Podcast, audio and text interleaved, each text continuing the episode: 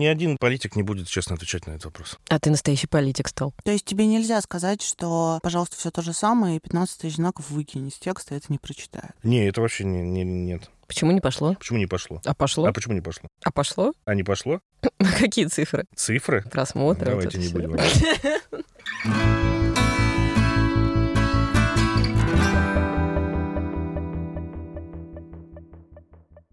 Всем привет! Это подкаст «Давай голосом» вместе с редколлегией. Обычно в наших выпусках вы слушаете интересные репортажи и расследования со всех концов страны и небольшие интервью с их авторами. Но сейчас у нас наш уже привычный а, разговорный подкаст, когда мы встречаемся с людьми, которые сделали что-то важное для нашей профессии, и обсуждаем с ними их работу, да и вообще то, что происходит. Меня зовут Настя Лотарева, я специальный корреспондент русской службы BBC. А я Олеся Герасименко, я тоже специальный корреспондент русской службы BBC.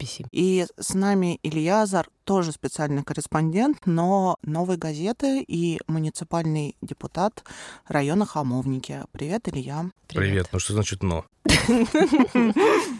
Но не русской службы BBC. Мгм. Это Илья Азар, он придирается к словам, и это свойственно для Илья Азара. Ты знаешь, начать хочется, как ни странно, не с журналистской работы, а с твоей депутатской работы. И примерно как всех спрашивают сейчас, кто сколько-нибудь оппозиционен или не отвечает правящей линии партии, а, вокруг всех сажаются, и как тебе с этим живется, учитывая, что риски у тебя, в общем и целом, наверное, большие. Я думал, ты спросишь, иду ли я в Госдуму. А ты идешь в Госдуму? Э, Ты же уже другое спросила. Да нормально живется-то. Я мне часто, ну, часто задают этот вопрос. Наверное, это логично, но как правильно отвечать, мне я не придумал, честно говоря. Но это как и в работе журналиста тоже. Если думать о рисках, э, то работать по-нормальному не получится. Хорошо, можно я переформулирую? А почему за тобой до сих пор не пришли, как ты думаешь? Ну, это еще не лучше такой вопрос. важный? Это еще лучше вопрос. Вот э, коллеги Илья Яшин очень любит его. Часто ему задают. Не пришли, ну, потому что не за всеми пришли, за вами тоже не пришли. Но мы и не оппозиционный муниципальный депутат. Ну и не за всеми оппозиционными муни- муниципальными депутатами пришли, честно говоря, пришли за немногими пока. Но это очень глубокий вопрос, и просто мне кажется, он немножко не лежит в русле этого подкаста. И, Семья как э, относится к надеюсь, рискам? нашей беседы. Семья относится к рискам более чувствительно, чем я. Но ты игнорируешь. Э, Ну, как игнорирую? Слушайте, все-таки, ну, изменилась немножко э, реальность. Э, На самом деле, меня же нельзя назвать политиком. И я, поскольку не занимался, на самом деле, активно политикой, кроме как уличной, то есть участвовал в каких-то пикетах, одиночных и неодиночных, и в девятнадцатом году, который нам кажется уже каким-то прекрасным прошлым, абсолютно другим, хотя тогда оказался очень репрессивным настоящим. Ну, даже организовывал там большие митинги вместе с коллегами, но ведь это все прекратилось, это делать невозможно. К сожалению, даже одиночный пикет сейчас делать невозможно. Поэтому в этом смысле я и сейчас не организовываю никакие пикетные очереди и прочее, просто потому что ты организовываешь, ты, соответственно, задерживаешься, садишься. Ну, то есть сейчас с пикетами вообще никто не стоит. Для меня как бы важным Маркером этого была пикетная очередь за Свету Прокопьеву в июле прошлого года, которая, в общем, на которую мало кто пришел из коллег, мягко говоря. То есть там был человек, наверное, 15, причем коллег, как сказать, никого уж не обидеть. Очень известных коллег там не было практически. Спасибо. Да, вот Олеся, например, была на другой стороне площади, стояла в пикете как бы, хотя можно было и, в принципе, около дома встать. Но все Я равно, простояла там под дождем полтора часа. все равно спасибо большое за участие. Не на другой стороне площади, На- а на под друг- твоим на другой автобусом. На другой я ст- чё- но я я- же видел фотографию. Так это мы когда уже ушли, когда все кончилось. Тоже, тоже хорошо. Илья, честно говоря, ну вот просто я с двумя штрафами за одиночный пикет, второй из которых на 150 тысяч, я в третий раз действительно не встану. Да, ну понятно, Про это третий, и третий раз вставать не надо, да. Я, собственно, тоже, у меня сейчас э, есть действующие две административные статьи по 20.2. Как бы третью мне намекнули, что будут делать. Ее сказали, приходите, мы будем оформлять, а потом пропали. Ну, то есть она как бы тоже имеется, собственно, после Третья третьей. Это Дадинская или После четвёртая? третьей, ну, формально после третьей э, по закону можно делать дадинскую, но, в принципе, ее почему-то по практике делают после четвертой. Но в любом случае это уже к этому подход, поэтому это я как раз могу понять, но и во многом поэтому сейчас ничего не происходит, потому что большинство активных людей, так называемых активистов и, и просто неравнодушных людей на самом деле имеют одну или две административные статьи. Но поэтому в этом смысле уличная политика, к сожалению, сейчас закончилась. Она возможна только в формате несогласованного митинга, поскольку по-прежнему это остается более безопасным, как это не парадоксально, действием, чем одиночный пикет, потому что даже несмотря на то, что всех ловят по камерам, постфактум, тем не менее, насколько я помню, около 150 человек или до 200 человек пришли по камерам, то есть, в принципе, сколько их было? 1020, то есть 19 800 э, просто прогулялись, и все у них в порядке, да, ну, кроме тех, кто был задержан, окей, 18 тысяч. Вот, поэтому это остается все равно значительно выше возможность выйти на несогласованный митинг и спокойно это пережить. А с одиночным пикетом не так. Ты вышел и, соответственно, получил статью. Вот. А посты в Фейсбуке ты редактируешь, ты следишь за собой? Э, редактирую ли я? Ну, в смысле, вот написал Постфактум как... вообще бессмысленно. Нет, как я... Написал, как Бог на душу положит, а потом перечитал, подумал, ой, а здесь же пять лет. Ну, да, не знаю, ну, наверное. Ну, ну, пять лет... Нет, пока мне не кажется, что это так работает. Нет, так я пока не делаю. Другое дело, что перед массовым вот, митингами по Навальному, конечно, я призыв не писал, потому что стало очевидно, что за это задерживают превентивно, и это вообще стало тоже как бы такой странной практикой практикой, потому что, ну, в итоге тебя задержат просто еще до мероприятия, как произошло там даже с академиком РАН. Поэтому, ну и, кстати, после первой волны, вот когда все увидели, что в допросе Соболь присутствуют все фамилии даже Глуховского, известных актрис и всех подобных как бы деятелей культуры, которые позволили себе проносировать митинг, на самом деле следующий митинг уже перед 31-м а анонсы шли только по линии ФБК. Но теперь еще и ФБК нет, так что теперь я вообще не очень понимаю, как возможен вообще массовый митинг. Это, правда, стало сложно, но я думаю, что как-то из ситуации выйдут, что-то придумается. Ты пойдешь дальше переизбираться? У тебя же, насколько я понимаю, скоро заканчивается. Ну, ни один политик не будет честно отвечать на этот вопрос. Поэтому зачем мы будем друг другу сейчас изображать что-то?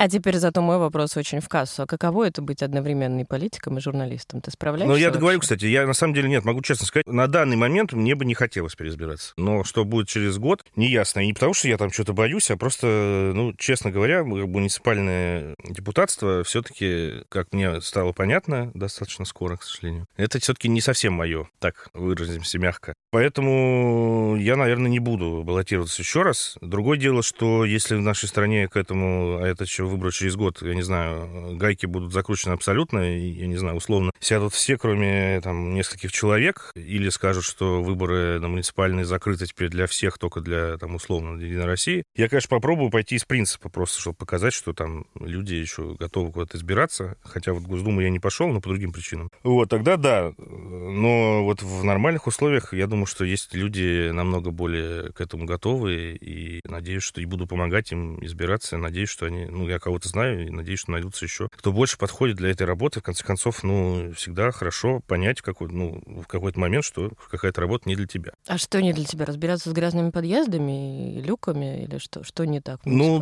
ну... Изнанка власти? Ну, во- нет. Ну, во-первых, э, уровень проблем, да, мне не очень близок, честно говоря. А во-вторых, на практике выяснил, что, впрочем, было известно и, за, и до выборов, но, тем не менее, стало абсолютно четко ясно, что нет никаких полномочий и нет возможности что-то реально менять в районе. А если возможно, то путем какой-то плотной работы, грубо говоря, с управой, то есть налаживания каких-то отношений с чиновниками, потому что, ну, сам депутат ничего не может изменить реально своим голосованием или своими запросами, потому что их, на них приходят отписки. Поэтому, по большому счету, там, если что-то происходит у кого-то, то хорошо бы там сообщить об этом управе, которая, грубо говоря, прислушается к депутату и сделает это. А все остальное, ну, грубо говоря, если сносят какой-то дом исторический, что в Хамовниках очень важно, как бы никаких других э, способов, кроме как э, привлечь к этому внимание СМИ и общественности, которая в идеале бы еще э, устраивала какие-то стихийные исходы, нету. Но и то, и это не помогает. Поэтому, в принципе, вот в этом смысле не очень понятно, как этому противостоять. Ну и плюс еще наложить некоторые проблемы внутри Совета, ну, это уже детали. Но, к сожалению, и это тоже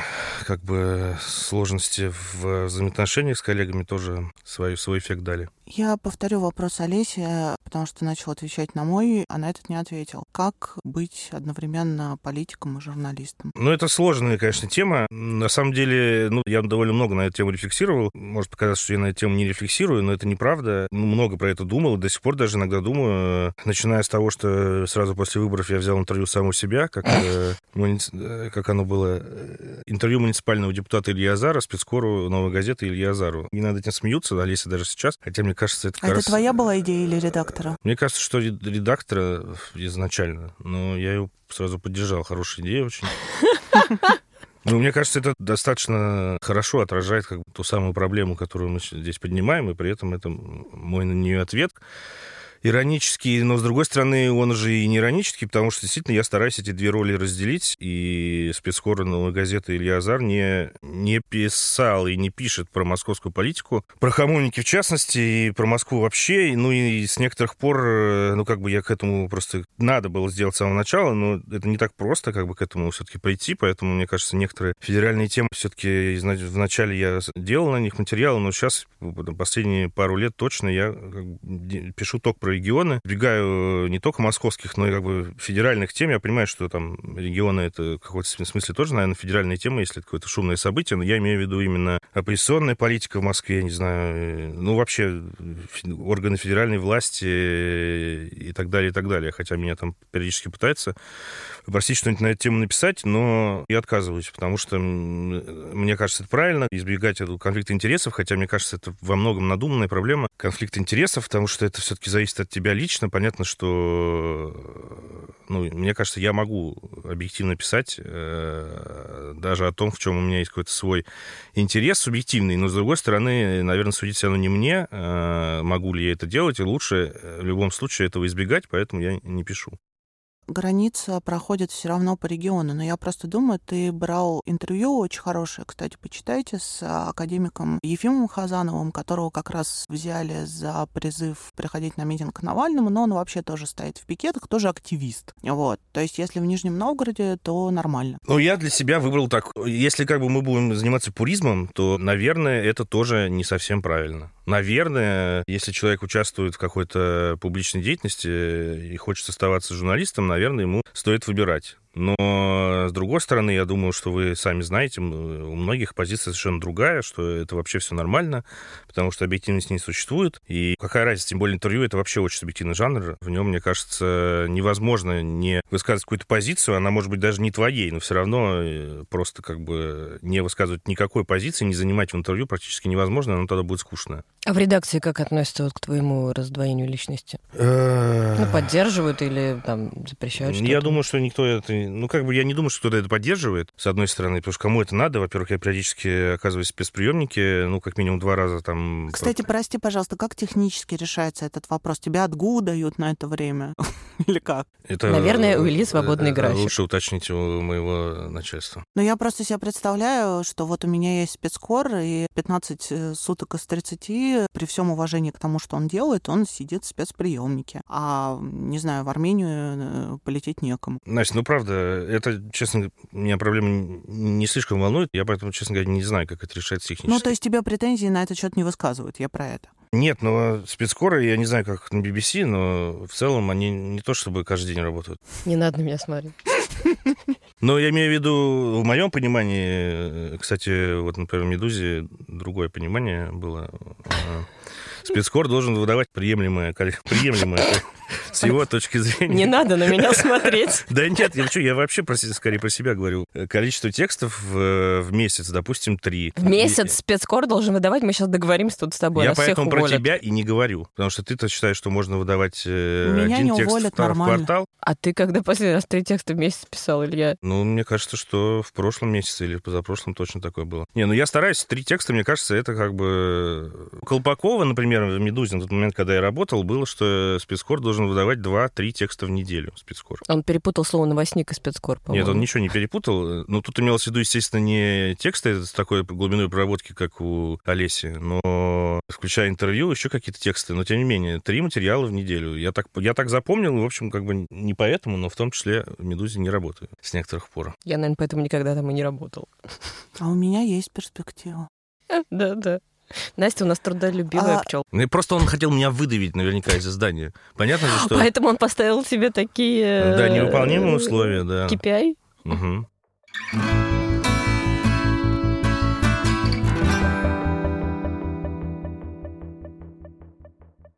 Ты последовательно говоришь из интервью в интервью, начиная с того, как тебя наградили премией GQ, что тебе было бы интересно взять интервью с Владимиром Путиным. Тебе до сих пор интересно взять интервью с Владимиром Путиным? Вообще не помню, что я такое говорил когда-нибудь. Но... Четыре интервью я тебе пруфу пришлю.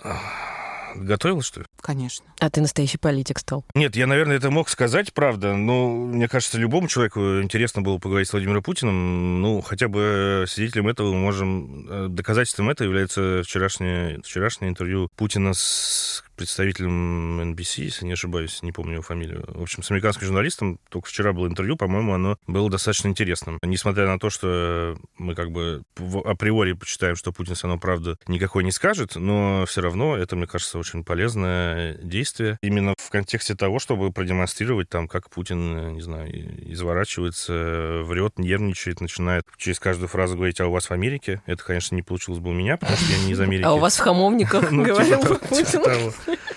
Ну, то есть ты а, ну, заранее есть, хочешь его прижучить, на самом деле. Ну, то есть нет вот этой беспристрастности, объективности. Ну, я не знаю, что прижучить э, в данном контексте. Ну, чтобы он изворачивался и врал. Заведомо ты так считаешь? Я заведомо считаю, что так будет просто. Угу. Потому что я знаю, как вижу, как Путин отвечает на вопросы. Я присутствовал на пресс-конференциях Путина и даже задавал ему вопросы. Поэтому в моем понимании, насколько я знаю и, и вижу, он часто говорит не всю правду, так скажем, мягко. А мне кажется, журналист, как все знаем здесь, наверное, должен раскрывать правду обществу. Поэтому в этом смысле нужно продолжать там задавать вопросы так и эдак, и пытаться куда-то его вывести. Это не обязательно прижучить. То, что ты предлагаешь, это практически Павел Зарубин. Его интервью с э, Владимиром Путиным в рамках... Я просто не смотрю, но предположим, в рамках передачи «Москва, Путин, Кремль» или как она? «Москва, Кремль, Путин» называется. Я даже не смотрела, поэтому ничего не могу сказать, что я тут предлагаю. Но просто интересно, ты сейчас брал интервью с Эшником в Нижнем Новгороде в рамках своей большой работы по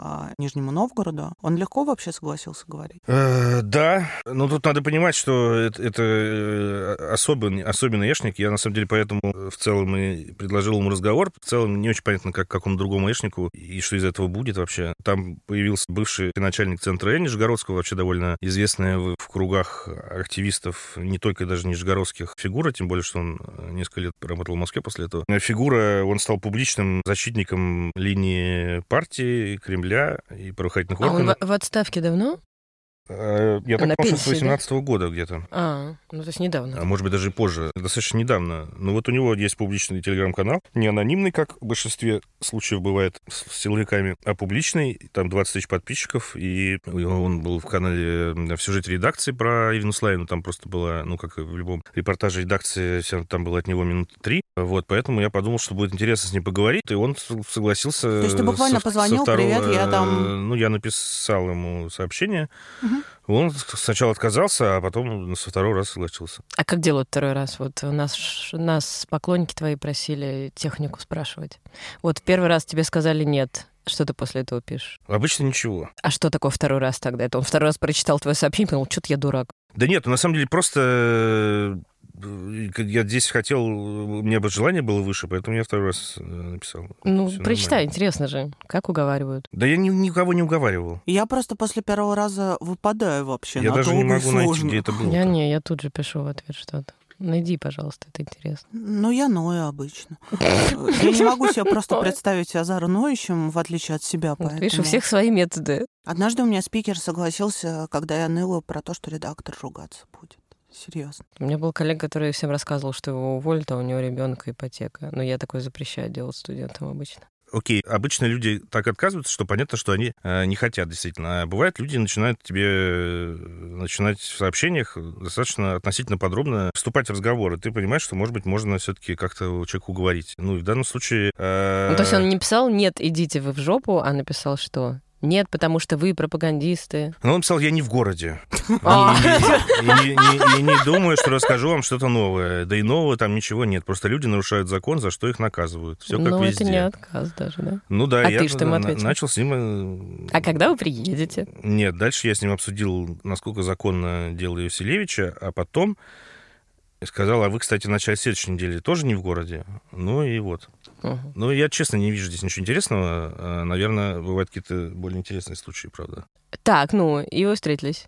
И ты же сначала, по-моему, хотел просто комментарии для статьи, да? Ну, изначально, да, ну, потому что я готовил большую статью, и для нее, там, как все, наверное, делают, проводят интервью для текста, а интервью для текста, естественно, сильно отличается от интервью, которое ты планируешь э, публиковать изначально, потому что его там так или иначе придумываешь вопросы конкретные, как-то там выстраиваешь его приблизительно хотя бы, какие-то группируешь, какие-то темы вопросов. Э, ну, в общем, готовишься к беседе полноценной. А для текста это все-таки, во-первых, значительно уже тематика должна быть, тогда вам не нужно говорить на, скорее всего, на какие-то общие темы э, и старые старые вопросы. Поэтому это интервью с Сэшником тоже мне, с Трифоновым, возможно, излишне много в ней региональной тематики, которая, наверное, читателю, который не интересуется конкретно делом Василевича, возможно, было э, сложно читать и непонятно, но, тем не менее, в процессе разговора я понял, что надо его, наверное, публиковать отдельно, даже не в процессе разговора, скорее после. И вот, в общем, сделал это. Но, мне кажется, из-за этого там есть у него изъяны. Но при этом оно действительно очень показательным получилось, и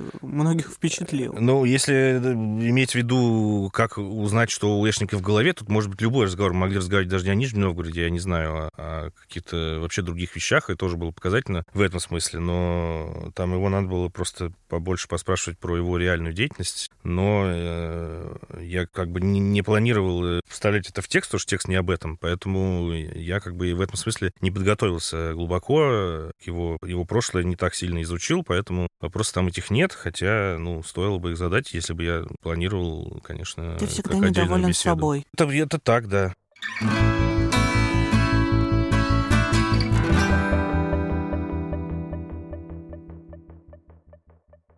Слушай, у тебя очень длинная журналистская биография. С удивлением нашел в ней даже русский репортер. Так вот, для наших слушателей скажу, что Илья Азар сначала работал в нескольких спортивных изданиях, работал в газете «Ру», в ленте «Ру» времен Галины Тимченко. Были короткие периоды работы на русском репортере и на «Эхе Москвы», «Медуза» и вот сейчас «Новая газета». Скажи, пожалуйста, как вечно недовольный собой за весь этот период работы, есть есть какие-то, ну, штуки, которыми ты доволен, которые ты сделал, и которые считаются для тебя самого важными, ты сам считаешь важным?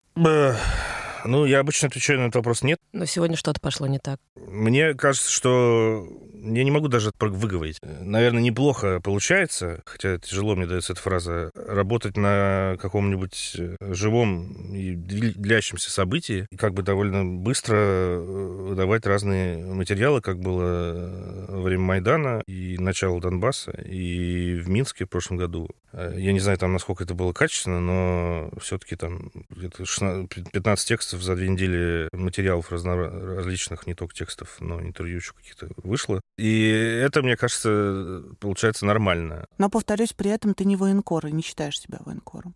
Ну, там не было войны. Вот, например, в Карабахе получилось намного хуже. По разным причинам. Э, вот, Минск и Майдан, это же не война, это гражданский, ну, как бы Ну, Донбасс ты просто упомянул, да. Ну, я сказал начало Донбасса, потому что так вышло, что мне пришлось с Донбасса уехать прямо в тот день, когда начали, начались бои за аэропорт. И вернуться не вышло. Ну, как не вышло? Ну, не сложилось, так скажем. Бесит, когда в первую очередь тебя вспоминают твои интервью. Ты опять же просто говоришь, что это легкий жанр, и что любим мы меня не за это. Ну, он не то чтобы легкий, я обычно говорю, что он легкий, да. Ну, объективно это просто легче в том смысле, что это занимает существенно меньше времени и, и, и, мороки. Это, наверное, в этом смысле точно легче. Наверное, и мне кажется, что, в принципе, это может делать любой. И, но мне не кажется, что у меня какие-то особенно хорошие интервью, и свидетельством этому, не этому, точнее, а вот то, что мне не кажется, я, в общем, перестал их практически делать. В этом году вот это... Ну, в общем, за последние годы я делал 2-3 интервью, на самом деле, в год. Потому что мне как-то уже да, не очень это интересно. А ну, видеоинтервью ты не думал, когда у каждого появился свой YouTube-канал? Ну, ты не очень следишь, конечно, за... Ну, ты не обязана, но раз уж мы тут... Э, надо было тоже подготовиться, наверное. На дожде. Угу. Я слежу. В смысле, да. это было несколько месяцев? Да, но это была попытка. Ты не пробовал ли ты? Да, пробовал. И как, не, не зашло? Не, ну, я не знаю, наверное, нет. Тебе или редакции? Зрителю. Не знаю, трудно оценивать зрителей на дожде, потому что э, то, что там находится в запой волом, не очень понятно, как это оценивать. Я скорее имела в виду свой YouTube-канал, знаешь, вот это. Ну, я не чувствую себя вправе заводить YouTube-канал. Вот. И, наверное, на дожде была попытка... Согласился я на предложение, потому что хотел посмотреть, э, могу ли я вообще этим заниматься. И на самом деле, я не очень, честно говоря, понял, могу ли или нет. Сложнее, А, чем с диктофоном просто.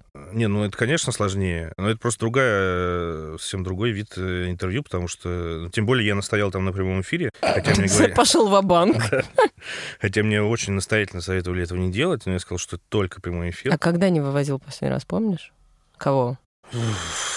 Ну, не последний раз, вообще вот Да ощущение, не, ну что не люди вывез. считают, что я вообще ничего не увожу. Вот Ну, я же у тебя спрашиваю. К интервью не с. Эшником я вот тут вчера мне показали, есть критические высказывания. Я, кстати, с ними согласен. Я, короче, про интервью с Винокуровой хочу сказать. Извините, пожалуйста. Ну да, это, я теперь стану а, заложником одного видеоинтервью.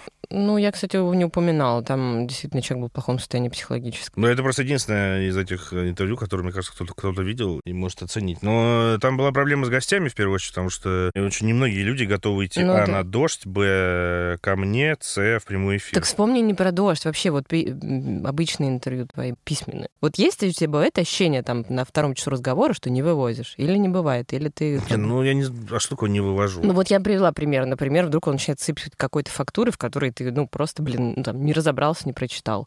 Или на- становится обаяшкой, супер обаяшкой, на которому сложно задать вопросы, какого хера вы воровали там. Или такого не было? Если не было, то не было. Не, ну втор- второе, наверное, происходит практически всегда, потому что большинство людей склонны, особенно политиков, на эти вопросы э, привыкли отвечать, поэтому они там разработали стратегию. Мне не кажется, не возникали у меня с этим тоже какие-то проблемы, но мне не кажется интервью способом, особенно под диктофон, в этом смысле видеоинтервью лучше, и в этом смысле поэтому они не приходят на него, многие. Потому что, конечно, вот обычное классическое интервью способом вскрыть э, какие-то нарывы и добиться правды у человека, мне не кажется способом, потому что в ходе интервью диктофонного это едва ли вообще возможно. В смысле, Человек- напр- напряжения нет? Ну, если человек не хочет отвечать, то он не ответит тебе. Так он в прямом эфире тебе не ну, а в ответит. прямом эфире это будет ну, просто очень как э, смотреть, наглядно. ну, да. А в тексте это можно, там есть какие-то ну, способы передать в скобочках и курсивом написать э, долгая пауза или вместо ответа замолчал и, И уткнул- улыбнулся, как уткнулся. И ушел. Встал и Но- вышел. Но это все-таки не совсем то, да? Ну, хотя, ну, ну, в- ну, что-то, но... э, В общем, я не, просто не припомню, чтобы какое-то интервью, в каком-то интервью было вскрыто какое-то э, что-то когда-то. Кроме каких-то случаев, типа там, невыключенного диктофона. Как это был Ну, случай с э, любимым тобой Левковичем. И... Это не было интервью, это был разговор оф рекорд в коридоре.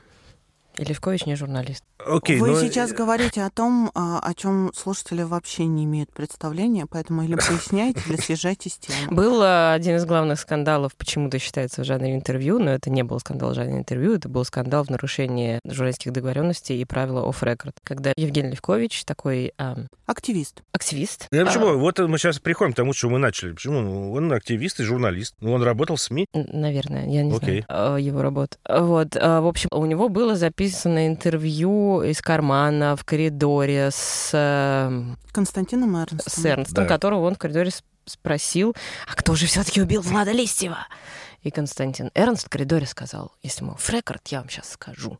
И назвал заказчиком Лисовского. Несколько лет эта запись великолепная пролежала, значит, в загашниках величайшего расследователя интервьюера Евгения Левковича, а потом он написал пост в Фейсбуке об этом. Не могу молчать. Да. Даже, по-моему, не годовщине, а просто почему-то написал пост в Фейсбуке. То Не есть я не считаю, молчать. я не считаю это медийным каким-то событием, потому что это был пост в Фейсбуке и запись в коридоре из, из кармана.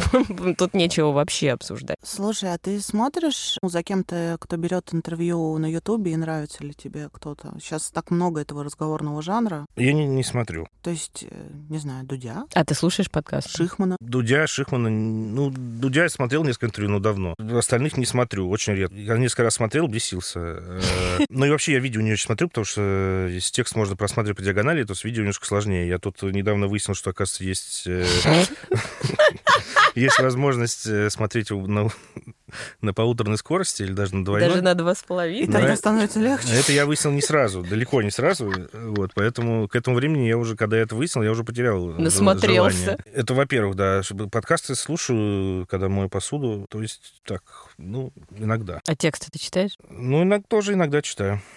Бывает такое. Почему Ну, я книги стараюсь читать. Вот я вчера книжку прочитал у нашего коллеги Про Древнюю Грецию? Дениса Пузырева про историю России в 70 бутылка водки. Отличная книга. И даже написал рецензию. Думаю, вот так, такие книги надо нам писать всем. Кстати, про книги. А ты книги хочешь писать? Все пишут книги. Ну, видно, что хочу, но не могу просто. Не каждому это дано. Может быть, потом когда-нибудь. Ну, по-моему, по объемам ты справишься. По объемам-то да, но книга все-таки она должна в вечность уходить, поэтому в ней должно быть что-то большее, нежели чем в моих текстах. Про объемы. Опять же, в двух твоих интервью прочитала, что ты не воспринимаешь редакторскую правку и не любишь, когда тебя правят. Это так? Ну да, а что кто-то любит? Ну, в целом, скрипя зубами, понимает пользу редактора. Я молю, например, о редакторе, а мне его нет. Ну, не знаю, я как-то работаю достаточно давно, и не, могу сказать, что как-то у меня сложились какие-то хорошие отношения с редакторами. То есть тебе нельзя сказать, что, пожалуйста, все то же самое, и 15 тысяч знаков выкинь из текста, это не прочитают? Не, это вообще не, не, нет. Но это просто нет. Потому что в вечность надо уходить.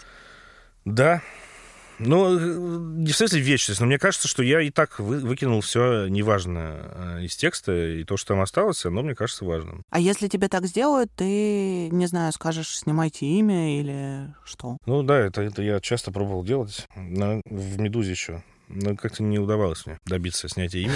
Хотя, между прочим... Можно это... ночью залезть в редакционную систему Хотя, между, и прочим, стереть. между прочим, это в законе о СМИ прописано. Да, это да, и да. одно из немногих прав, которые есть у журналистов. Это правда, но добиться этого права очень сложно. В принципе, в следующий раз, если не будут, я, наверное, подключу вас тоже. Вообще организуем какую-то... Акцию. Одиночный пикет. Одиночный пикет.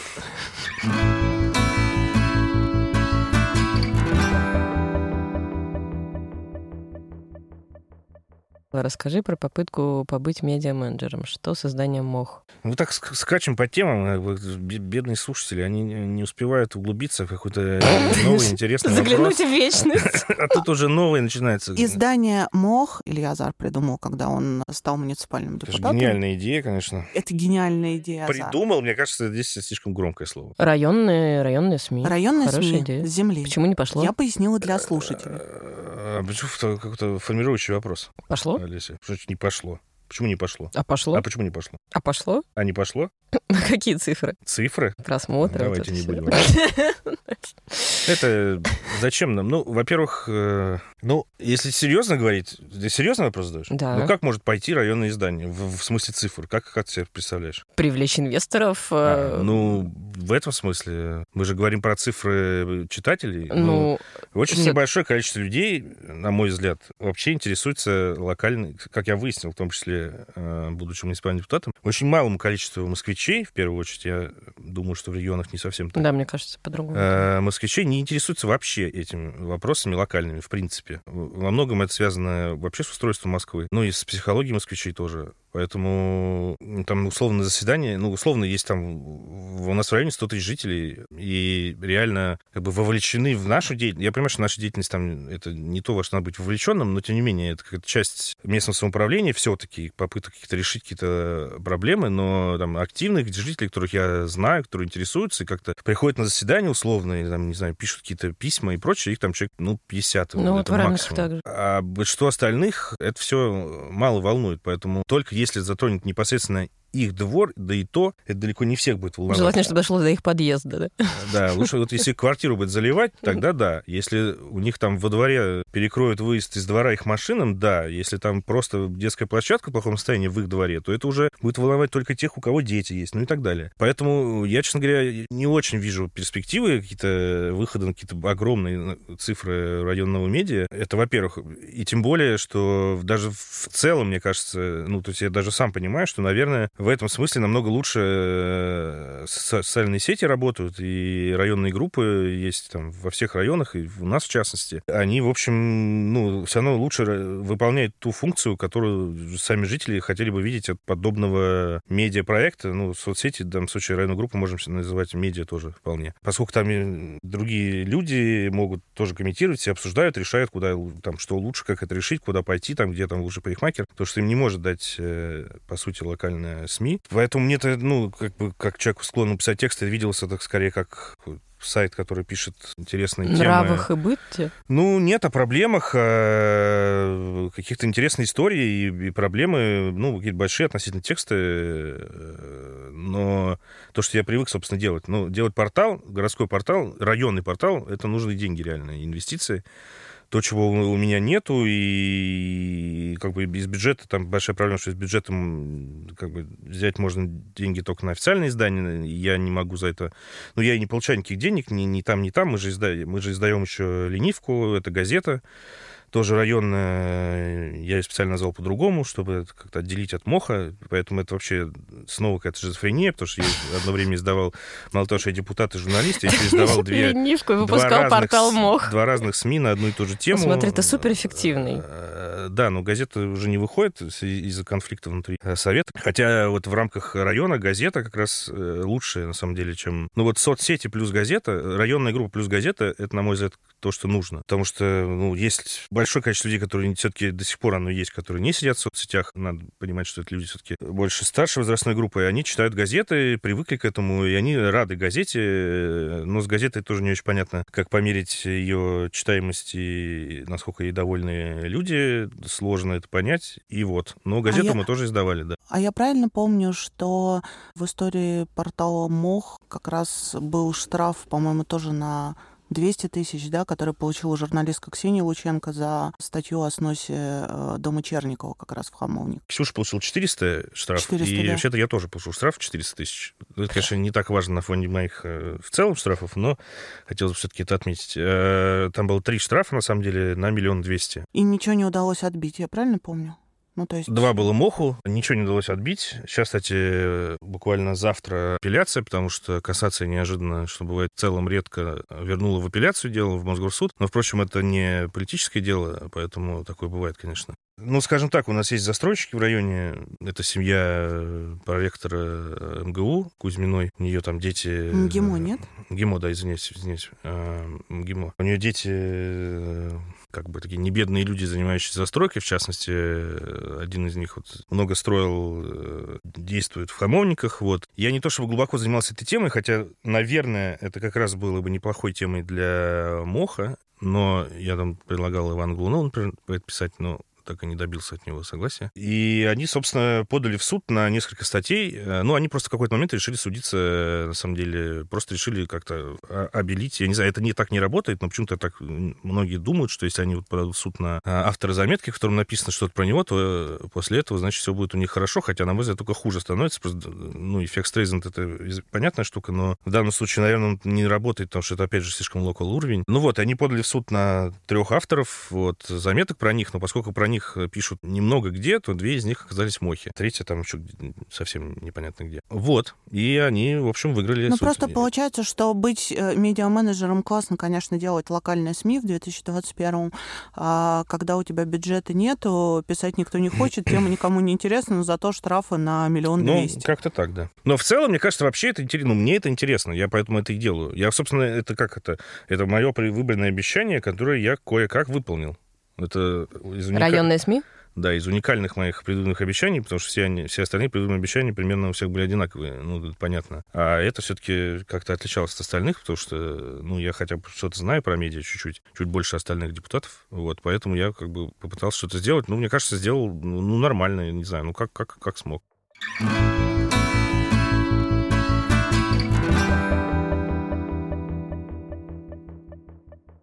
Вот скажи, ты журналистике лет 17, наверное, уже, да?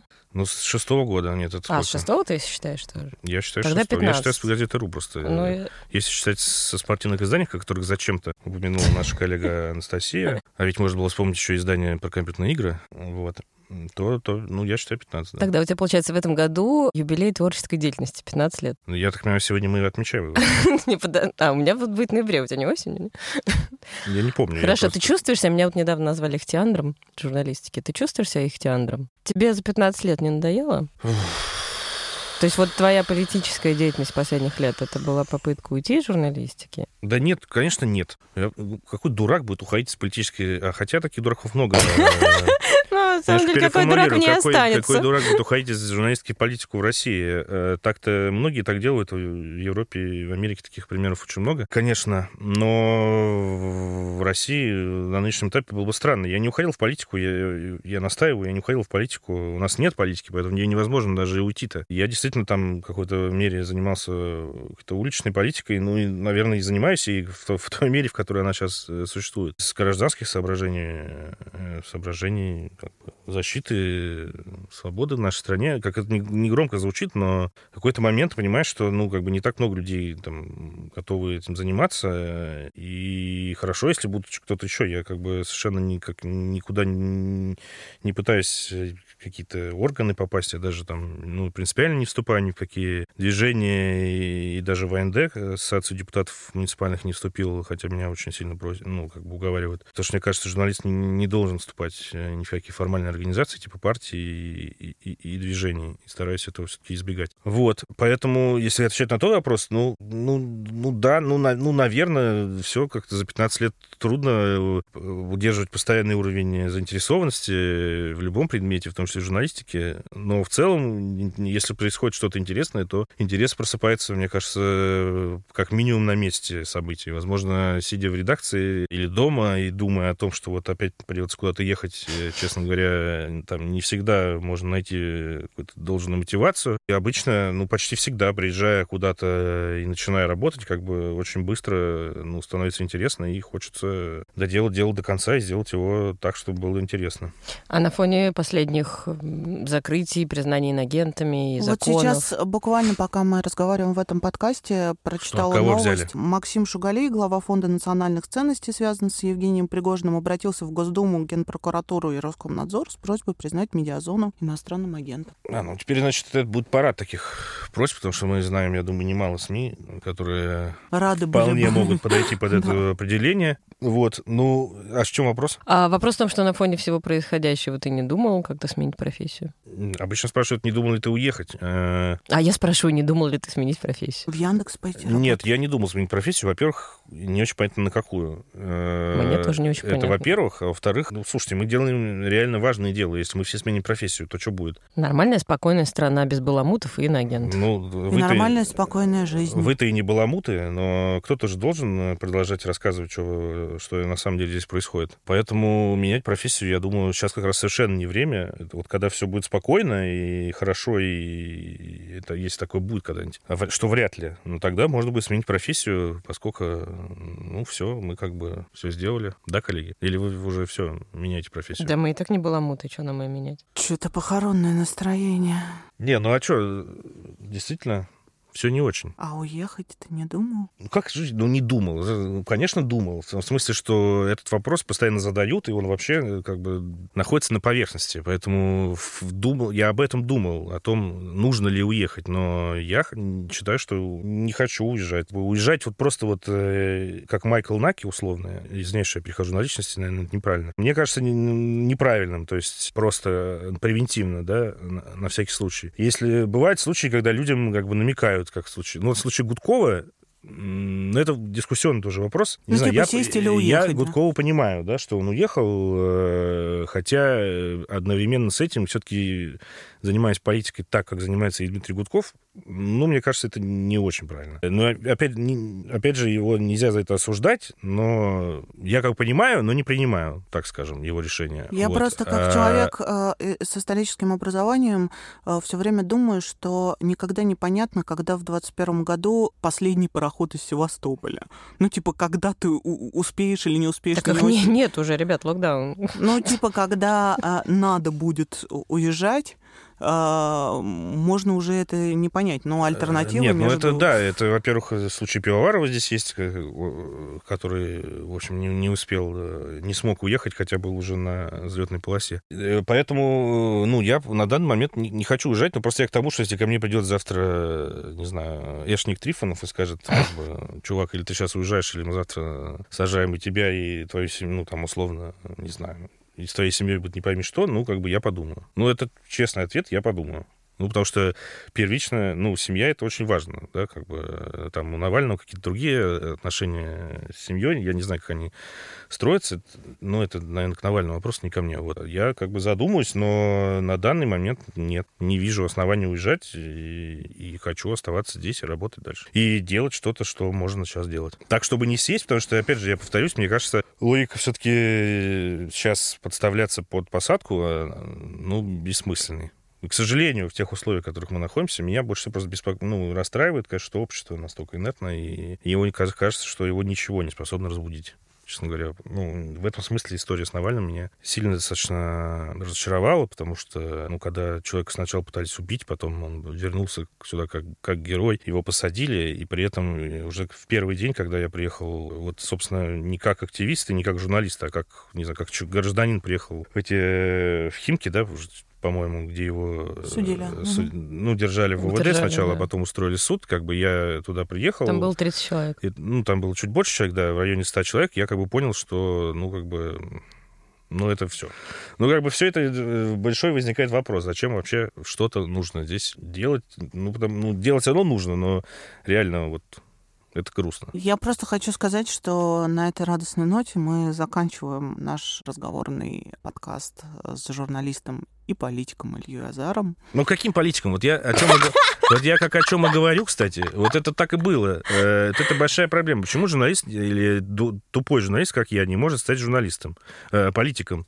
Потому что это вот известная тема. Некоторые говноеды прокрылевские теперь меня называют, все время, когда про меня что-то пишут периодически, э, очень редко, они пишут, Илья ничего не получил с Азар. Почему? В политике типа не получил? Нет, просто они меня так называют как сказал Илья, ничего не получил Сазар. А почему? Потому что на одном из, э, на третьем, ну, короче, после двух больших, после большого митинга 10 августа, э, как бы каждую неделю что-то происходило тогда, во времена Мосгордумы, я как бы во всем этом участвовал, и вот после большого митинга казалось логичным, что на следующей неделе что-то тоже должно было бы, наверное, происходить. В тот период действовали вместе с Андреем Моревым и Леной Филиной Э, и, и, в общем, мы там подавали заявки, и кто-то еще подавал, либертарианцы, неважно. И, и никакого общего, что надо сказать, вообще не было никакого центра принятия решений или вообще обсуждения даже, кто что делает. Ну, это ладно. Вот. И мы подали заявку, нам в ней отказали.